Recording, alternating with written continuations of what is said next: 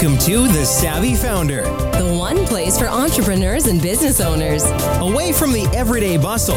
where we help you find your path to a profitable and bright future. Now, here's your host, the Savvy Founder and armchair sociologist himself, Philip Topham. Well, this isn't Philip Topham. This is Paul Roberts from OC Talk Radio, welcoming Philip Topham to his first podcast. Welcome, sir. I'm glad to be here.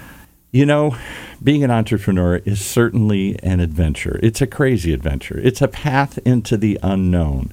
It's filled with lots of twists and turns and traps along the way. What does it mean to be a savvy founder? I've learned that uh, you have to think a little bit first before you go forward. You always begin with the end in mind.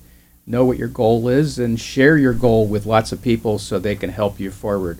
Work hard, you know, work smarter, not harder. Well, you know, people have often said they've referred it to a Sherpa. You need a guide to go up to the top of the mountain here. You've been to the top of the mountain. Tell us what it's like. How did you get there and what have you done in the past?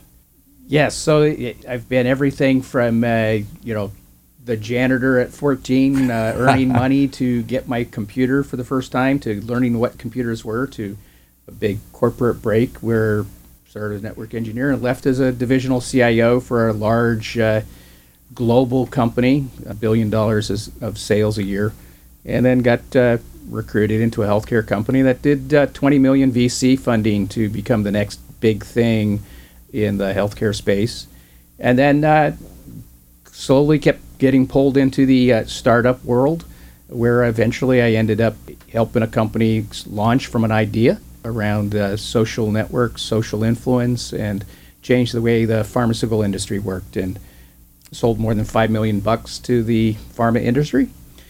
And then took some time off, hung around uh, UC Irvine helping startups. I was an MC for the 1 Million Cups program out I, here. I remember that program. Great program. Yeah, and which is great to see, you know, our, that program every morning. A couple of uh, startups pitch their idea, and the group serves as a big mastermind and helps them.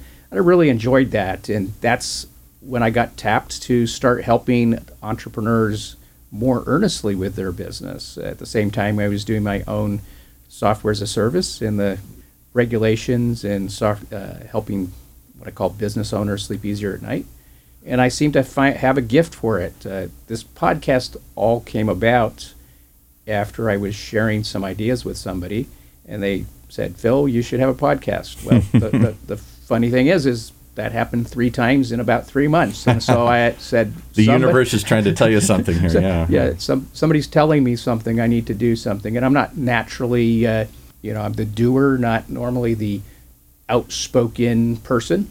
And so I often help technical people. You know, I sort of give them permission to think about people and think about their business and move it forward. That's what I've been very good at doing. You're usually behind the scenes. You're not the face of the company. You're the you're the force behind it uh, more often than not. Yeah, I'm the force behind it, but I'm usually the closer of sales and negotiations and strategies and partnerships. But but the front person, uh, you know, dancing at the at the company party, uh, that's probably not me. Yeah, up on stage. You're not Steve Jobs up on stage, but you're the guy that uh, helped him get up on stage here.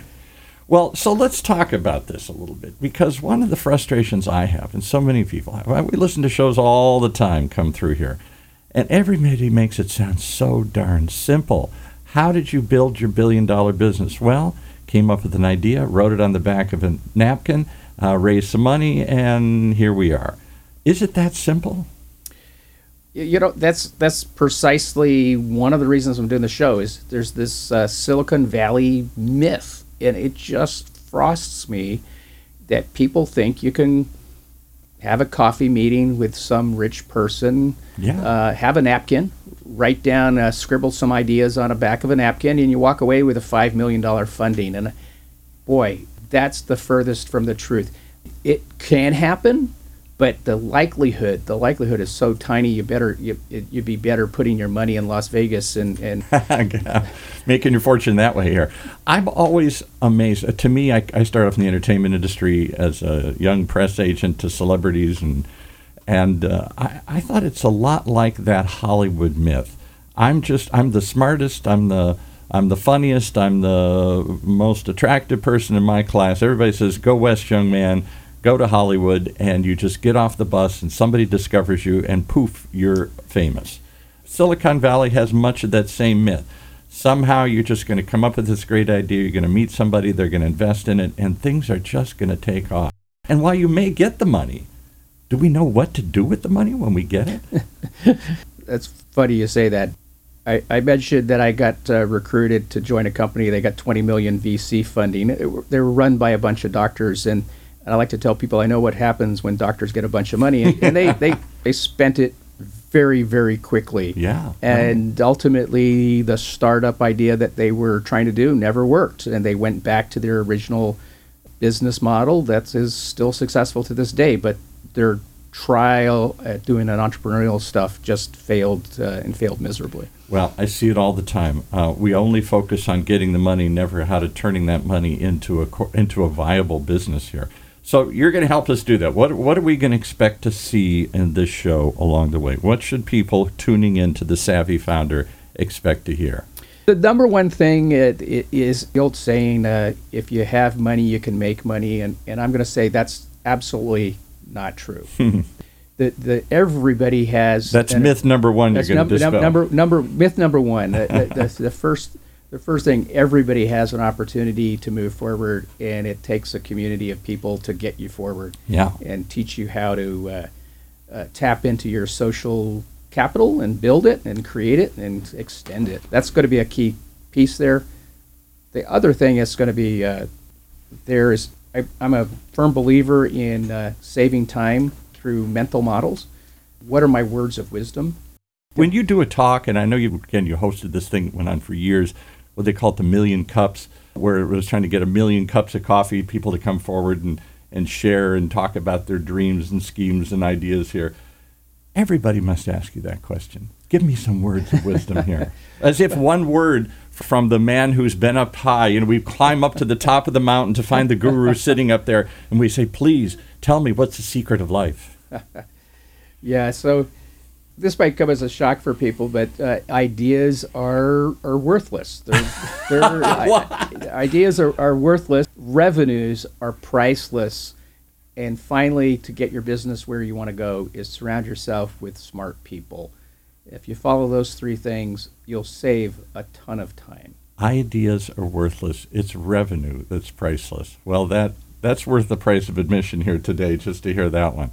So when you tell people and coach them and advise them and all the work that you've done through the years, not only building your own enterprises or those that, that you've been involved in, but helping others climb that mountain as well, take that entrepreneur's journey.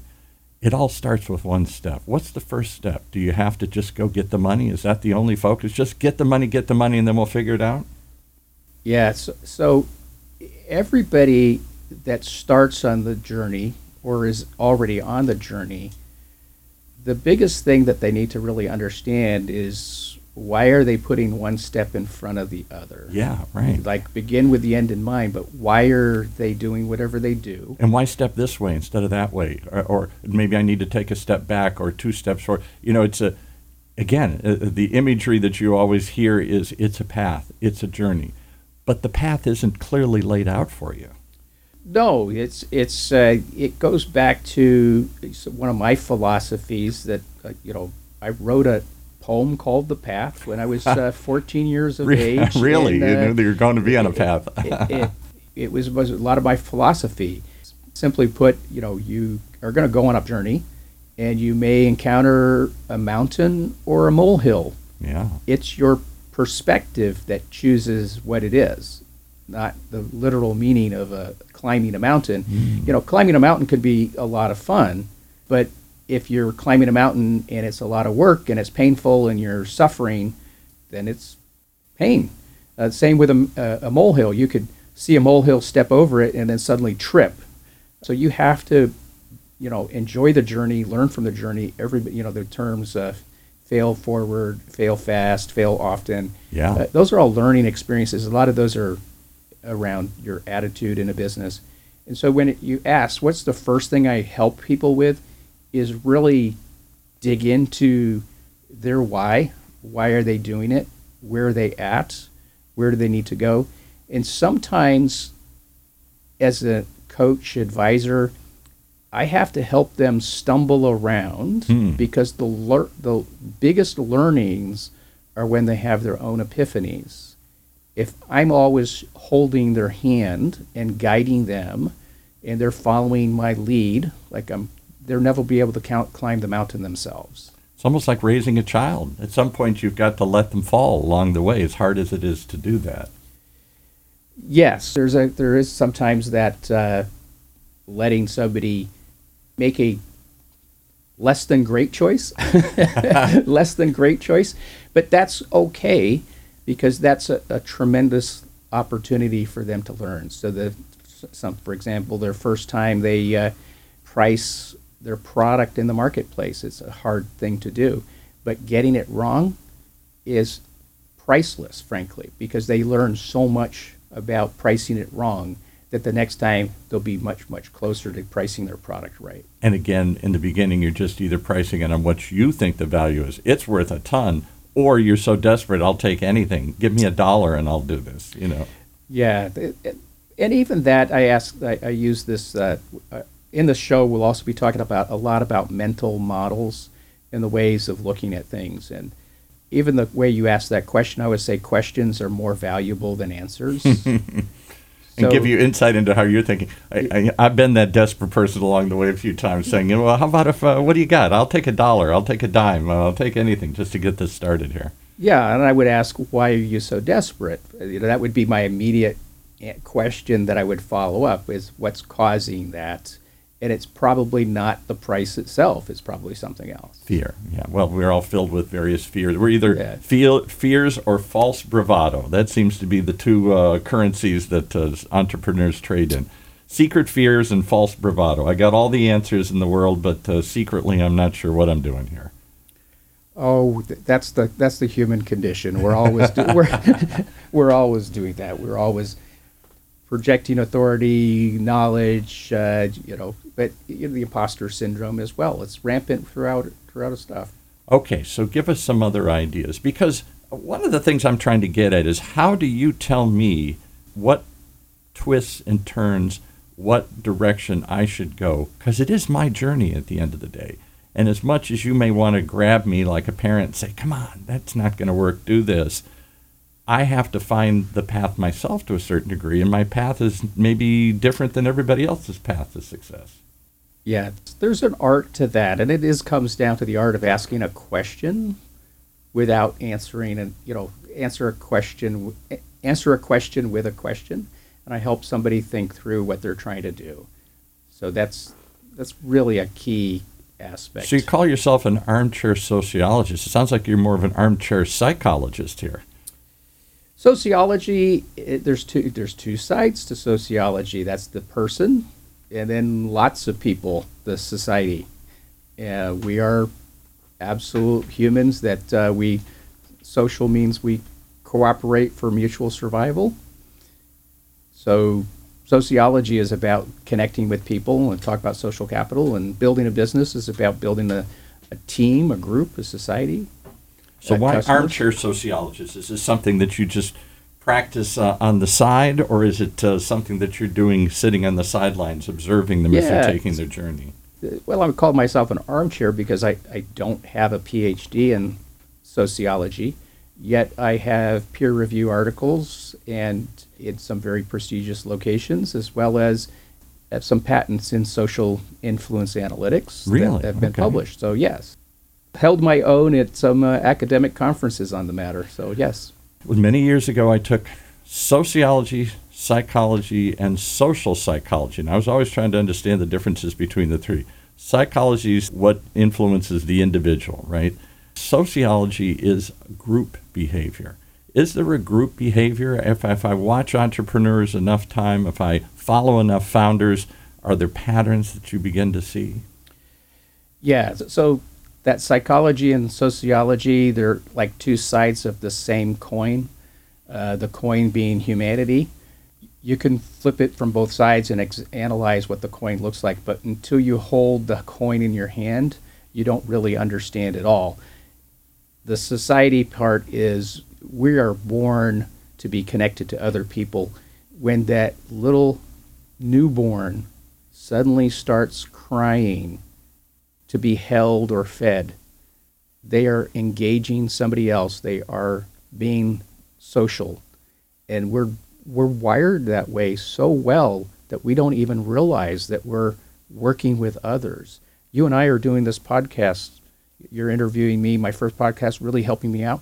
That is completely social behavior. It's not an individual behavior. It's it's and that's what businesses is about. That's what startups are about. And yet, the typical image of the entrepreneur is the solo, the guy fighting it alone, uh, the lone gunman. Uh, you know, who's uh, the, the, he's Clint Eastwood. He's the face man with no name. He rides into town. He has no friends. Uh, he follows his own code, and he goes where he wants. Yeah, that's probably hard, the hardest thing for some entrepreneurs to understand is that yes, they're the face of the company. Yes, they're the CEO. Yes, they're the founder. One person. They have to conquer their fears. But if they share them with all the people that are there around them, it's everybody's going to support that business and grow it forward. It is a totally a team sport. It built takes a community to build a, a company, and it's not just the founder. Well, we hope to build a community of uh, like-minded founders here with this. Is this show for the future founder or the founder who's found himself foundering along the way? I'll, I'll, I'll do a, a clever uh, alliteration there. Is it for the everyday founder or the founder that's already halfway up the mountain? Anybody that finds themselves stuck on that entrepreneurial journey, this show's perfect for them. Uh, that can be the young founder right out of school that's got a great technology out of the laboratories and wants to build a new technology. It could be somebody in their uh, middle age that is uh, tired of corporate life, got a great idea, has a little bit of money to build a startup, and they want to move forward. And it certainly could be the founder that's on their second or third, but they got stuck with this particular company. I'm all about getting companies. I'm, I'm impatient for tomorrow's future. So I want to help everybody bring a brighter future today. And if I can do that, then we're all better off. You know, there's so many world things like sustainability, green, solving energy, um, making life easier for everybody. There's so many great ideas. And if I can help them, that's wonderful. So, who are we going to see on the show? Give us some examples of the types of people. You've certainly got a network that you're going to tap into, people who've uh, built companies, who've funded companies, who've uh, helped companies along the way. You're, you're pretty savvy to that world. Uh, who, who do we expect to uh, hear from that world on this show? Well, we're certainly going to talk with folks in the uh, the angel community, those uh, that side of the community as well as those that are further along as venture capitalists. So the funders, not just the founders. Funders, not just the founders, but we're also going to talk to founders that are starting their journey and what their struggles are, as well as founders that have completed their journey and and looking back, as well as founders that you know that is saying, "Hey, I'm struggling. How do I get forward with this?" And I really want to put together founders that are struggling with founders that are doing well and have that maybe even a three-way conversation with people to try to find out those commonalities. Those are the only ones I hear about. The founders that are doing well. Uh, the founders that are fumbling seem to be hesitant to admit to the world, "I've hit a wall. I've hit a problem." Well, why is that? Or, or, why do do we have to always maintain this image that we have all the answers, uh, and we're afraid that somehow that will show weakness or uh, not attract others to the mission here? Exactly is that uh, that fear is tremendous and really the number one thing i hear in investor meetings when somebody pitches and they walk out of the room everybody's oh that was great that's wonderful they're slapping you know they're Yeah, they're thanking right. the founder and the founder doesn't hear in the hear out in the hallway and then inside the room they're going man that founder's not coachable Yeah, and, and, right. and that founder was so Great idea, but I'm not going to work with him. This guy's Yeah, never going to listen. Never, never going to listen. And admitting that you don't know something is then somebody can help. That's that's a sign that you're coachable.